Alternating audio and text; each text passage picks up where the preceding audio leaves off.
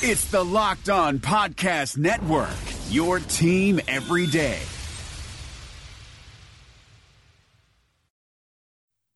You are Locked On Packers, your daily Green Bay Packers podcast, part of the Locked On Podcast Network, your team every day. R E L A X. Relax. We're going to be okay. It is time. Feel like we can win the table. Do. You are Locked On Packers, part of the Locked On Podcast Network, your team every day. I am Peter Bukowski, and I cover the Packers for SB Nation. I cover the NFL for Fansided and Pro Football Weekly. And you can follow me on Twitter at Peter underscore Bukowski. You can follow the podcast on Twitter at Locked On Packers. And you can find all of the podcast content at lockedonpackers.com. It is Monday of draft week. We are just a few short days away from the NFL draft. And of course, I am under the weather. Um, I will have to do a lot of talking this week. We're going to have a bunch of shows to break down the draft.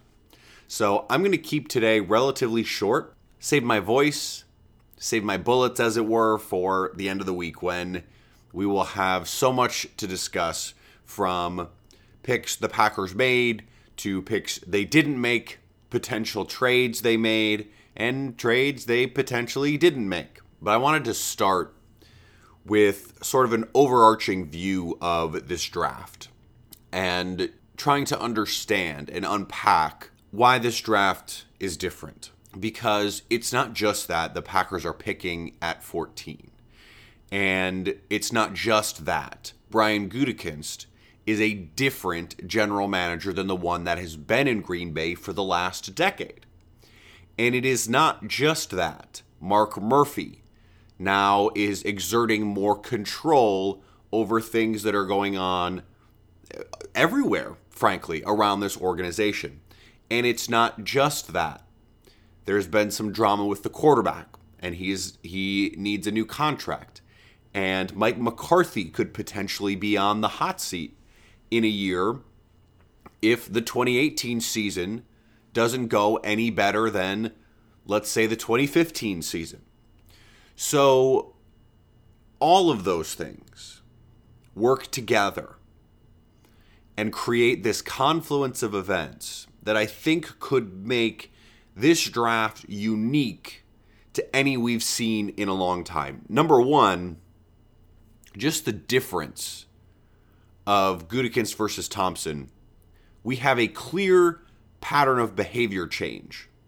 And that is number one, as we've discussed this offseason, is this idea that they're bringing in first round talents for pre draft visits. That is a departure. But I think it's also a recognition that this is a critical draft for the organization. And Brian Gutekunst seems to have relaxed the athletic profile standards that that has been set in Green Bay under Ted Thompson and really under Ron Wolf. Now, Brian Gutekunst is a Ron Wolf disciple first and foremost. Wolf hired Gutekunst, but based on some of the players who have been in for interviews, it doesn't seem like the Packers are going to necessarily hold to some of these things. Height, weight might be a little more lax. They're still going to be looking for outstanding athletes, for plus athletes, um, and guys who fit the kind of ath- athletic talent that they look for, but not necessarily the height, weight, speed ratios that they're looking for. But everyone sees this draft as critical in the organization. I'm, I know the fans do. Fans see every draft as critical, and and more so with Ted Thompson because you had to nail the draft, or you weren't going to have any new good players. Because we knew Thompson was not going to go out into free agency and get someone. Now the Packers this offseason have done that.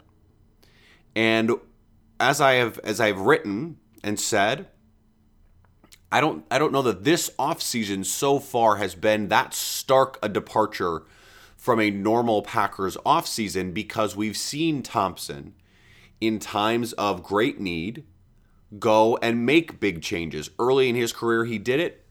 Late in his career, he did it. Next year, are the Packers going to go out and sign the Tramon Williams? This is this this is the example I've used. The Ahmad Brooks. Now he is he did not help in the way that that I think the Packers thought he would and Packers fans hoped he would. Part of that was injuries, but Quinton Dial is another example I've used. He was a critical factor in their run game defense last year. And that's a move that the Packers could make every offseason and haven't. We'll know more a year from now if they're still making these kinds of moves, just how big a departure this offseason was from the modus operandi of the last regime. We won't we won't know for sure. And if the Packers trade up, I don't think that will be an indication of any kind of paradigm switch in this organization. They have done that before in moments of great need. The BJ Raji Clay Matthews draft. They traded up for Casey Hayward. This is something they've done, but they traded up for Jerel Worthy. Not that that worked out, but they did it. Brian Gutekunst obviously wants to be more aggressive than Ted Thompson in general. Now, that does not necessarily manifest itself in big swings in the draft. It doesn't necessarily mean trading up or trading at all. But I do think it's very unlikely that we will see 12 players selected with 12 Green Bay Packer draft picks. Before we move on, I want to remind you about our Pro Football Focus Edge subscription giveaway. Now is the perfect time to get in on all of the information that Pro Football Focus has behind their paywall. A $39.99 value. I want to give you an account for free. All you need to do, put your name and your Twitter handle in a review of this podcast on iTunes, preferably with a five star review, and you'll be entered to win. The reopening is right around the corner, and there's a chance that no one has seen your balls in months. Don't ruin your first post quarantine date with a ball fro. Would you show up on the first day of school without a haircut? Manscaped is here to provide you the best tools for your grooming experience. Do you really want the next person to see your down there hair to think you weren't expecting anyone to see it? No one wants that. The Lawnmower 3.0 is the best hygiene tool for the modern man. Because of their ceramic blade and skin safe technology, your snags will be reduced while preparing yourself for post quarantine life. The Perfect Package 3.0 comes with the new and improved Lawnmower 3.0, water resistant, cordless body trimmer, performance boxer briefs, and a travel bag for you to use when you're done quarantining. The Perfect Package 3.0 also comes with the Crop Preserver and Crop Reviver, the perfect one two punch to keep your one two punch fresh all day long. Subscribers to the Peak Hygiene Plan get a new replacement blade refill for your lawnmower trimmer delivered to your door every three months, making sure your trimmer stays fresh and clean so you can too. There is a light at the end of the tunnel, so treat yourself for making it through quarantine with the Lawnmower 3.0. Get 20% off plus free shipping with the code locked on at manscaped.com. That's 20% off with free shipping at manscaped.com when you use the promo code locked on. Matt Williamson brings the scout's perspective to the Locked On NFL podcast. We got to talk 2018 quarterbacks. Josh Allen has the best quarterback record aside from Lamar Jackson, but the lowest completion percentage other than Josh Rosen. He's just been com- uh, complete garbage for the most part when he's been allowed to play. Yeah, but I just want to throw a couple nuggets out on Allen, and I know he's a lot bigger a lot stronger, but he kind of reminds me of early career RG3. What's kind of remarkable about Allen is he is so gifted, and he got better, I thought, this past year, which is encouraging with the anticipatory throws and the touch of his throws. But his deep ball passing is like the worst in the league. Hear Matt with co host Brian Peacock every day on Locked On NFL. Subscribe or follow today wherever you get your podcasts. Speaking of trading up, I want to discuss this report that's out there that the Indianapolis Colts GM, Chris Ballard, said there are eight elite players in this draft that are not quarterbacks. Now, I would argue even when you add the quarterbacks, there probably aren't that many more because I don't love these quarterbacks. I know that there's probably going to be four or five gone in the in the top half of this draft, but that doesn't mean that they're elite players. That means they play an elite position, which they do. But so if you're the Packers and you're sitting there at 14, and let's say there are, for sake of argument, there are eight elite non quarterback talents. If four quarterbacks go, that's 12. That leaves the Packers out in the cold, right? And even if there are five, let's say Josh Rosen, Sam Darnold, Baker Mayfield, Lamar Jackson, and Josh Allen. Did I say that? Rosen, Allen, Darnold, Mayfield, Jackson. Let's say they all go. That could that would be 13. Now that assumes though that no one in the top 13 picks picks a player who's not in that elite group. We know from watching the NFL, from following this league, someone is bound to do something dumb, and someone is bound to reach. Someone is bound to pick for need over best player available. And that works to the Packers' advantage. Now, that doesn't mean that that there wouldn't be an opportunity to trade up. Obviously, we we discussed the reports of the Packers coveting Denzel Ward. The players that have been most directly connected to Green Bay in the first round have been defensive backs.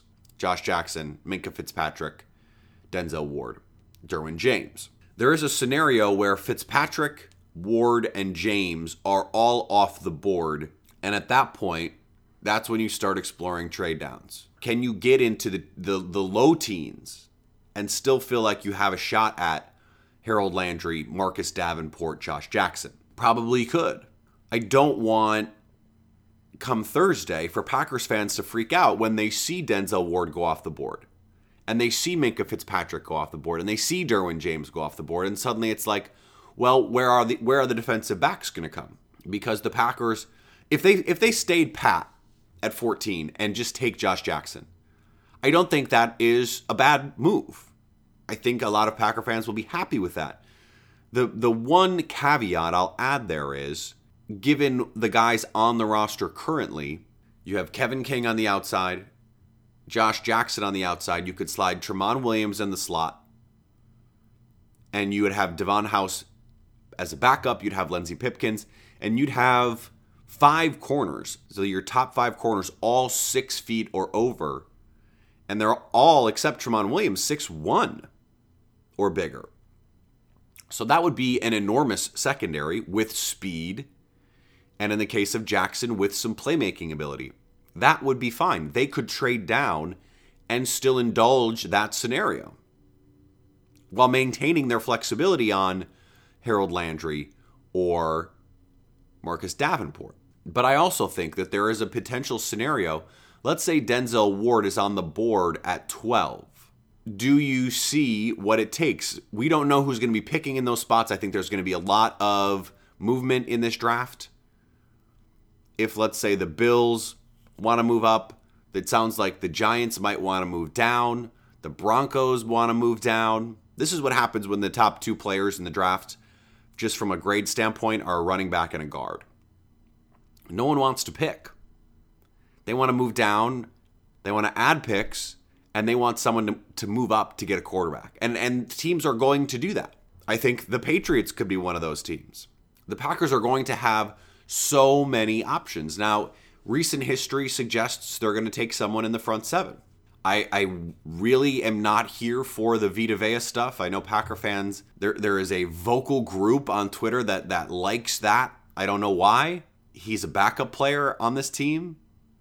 I understand the idea that you want to get good players, but you don't take someone who can't be on the field in pass rush situations and who, given the, the construct of your team, is not going to play more than 30% of snaps in a best case scenario for the next two or three years.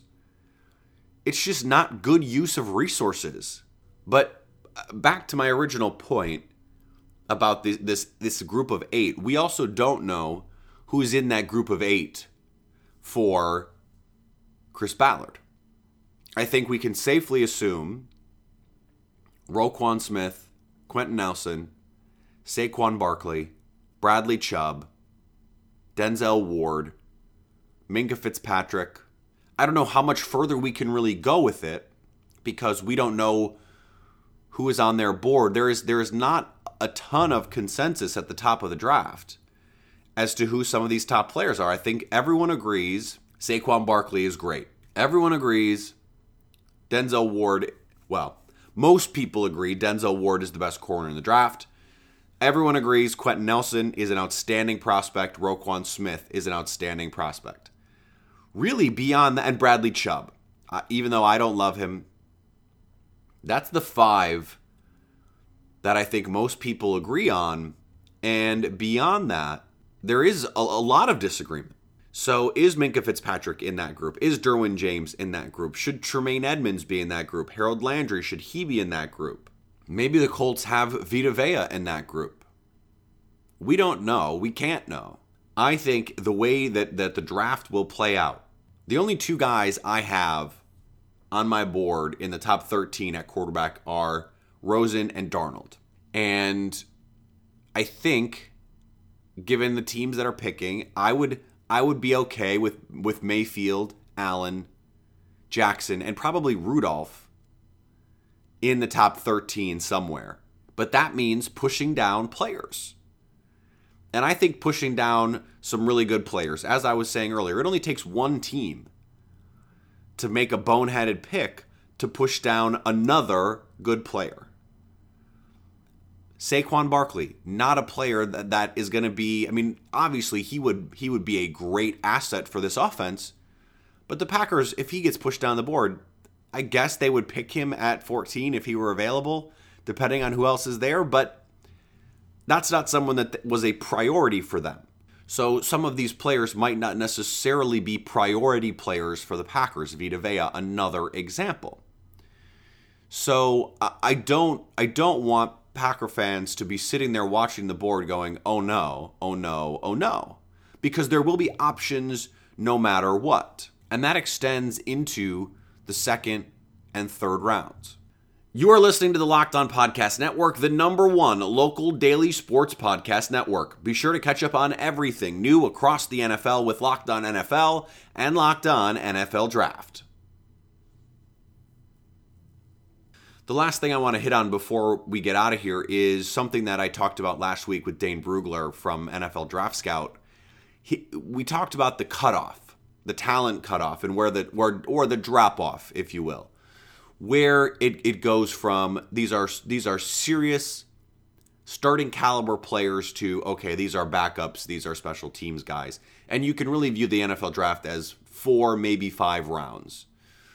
I, I think it's really day or rounds one through four, and you get through the top 120, top 150. After that, it is it is free agents, it is special teams players. I mean, those kinds of guys rarely, rarely hit. So where is that cutoff? Now, Dane suggested 80, 85. And when I talked to Chris Trapasso a couple weeks ago, he mentioned mm, maybe it's in the top 50, top 60 the more I've the more I've watched, the more that I've studied, I think I think it's somewhere in between. I think late 60s, early 70s is where I would be comfortable saying, you know, I don't know if some of these other guys are starters, but they could be contributors. Now, where does that leave Green Bay? They have these incredibly valuable assets. The top pick of round 4 and round 5 I could absolutely see them saying we want to package some of these picks. We want to package 4 101, the, the first pick of the fourth round, with our compensatory fourth and move back into the third for one of these guys. Or we want to package that 4 101 and 76 to move back into the second to get one of these top guys. Maybe they have a guy with a first round grade who's falling or a high second who's falling the Packers have the ammunition to do that. I would suspect, I would predict that they will do that. There is not a lot that I can say with any level of certainty at this point, but I would say the thing I am most confident in is that the first pick will be a defensive back and that at some point on day two, the Packers will make a trade. I think that is the most likely scenario at this point, and I think that's the right thing to do for this team. As I said in the open, this is a critical draft for Green Bay. They know that, and defensive back is is one of the the big weak spots on this team as it stands right now. They need to get that fixed, but they have these other assets to fill some other holes on their roster and I think they will seek to aggressively do that. I think that is the change at the top, the Brian Gutekunst versus Ted Thompson change. And I think the fact that Mark Murphy is now exerting his will in a greater way over this franchise is going to have someone like Mike McCarthy in a position to say, yeah, let's move up and get this guy because he wants guys that can play now. He's made that clear. He would rather have some of some veteran talent than all these rookies but he would also rather have two second round picks versus a second round pick and a third, a fourth, and, and an extra fourth, or whatever it is. He'd rather have these high pedigree guys because his job is on the line.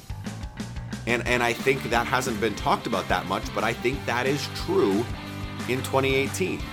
All right, we're going to have a show on Wednesday to preview the draft. We will go over my mock draft for the first round and, for the Packers, discuss what I think will happen, what I think should happen, because those are not always the same thing.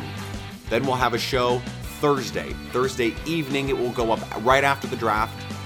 I'll record, and in fact, I'll, I'll record right after the Packers pick, and it will post the end of the draft, just in case the Packers trade back into the first round, which they could also do.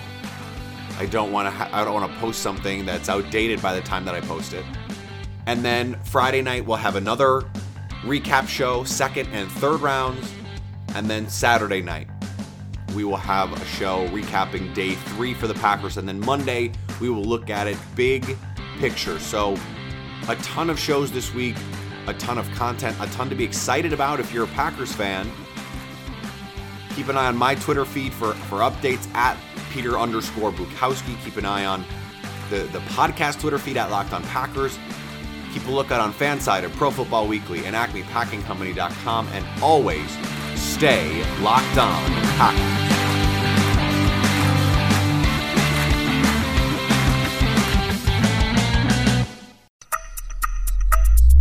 For listening to the Locked On Podcast Network, but why stop now?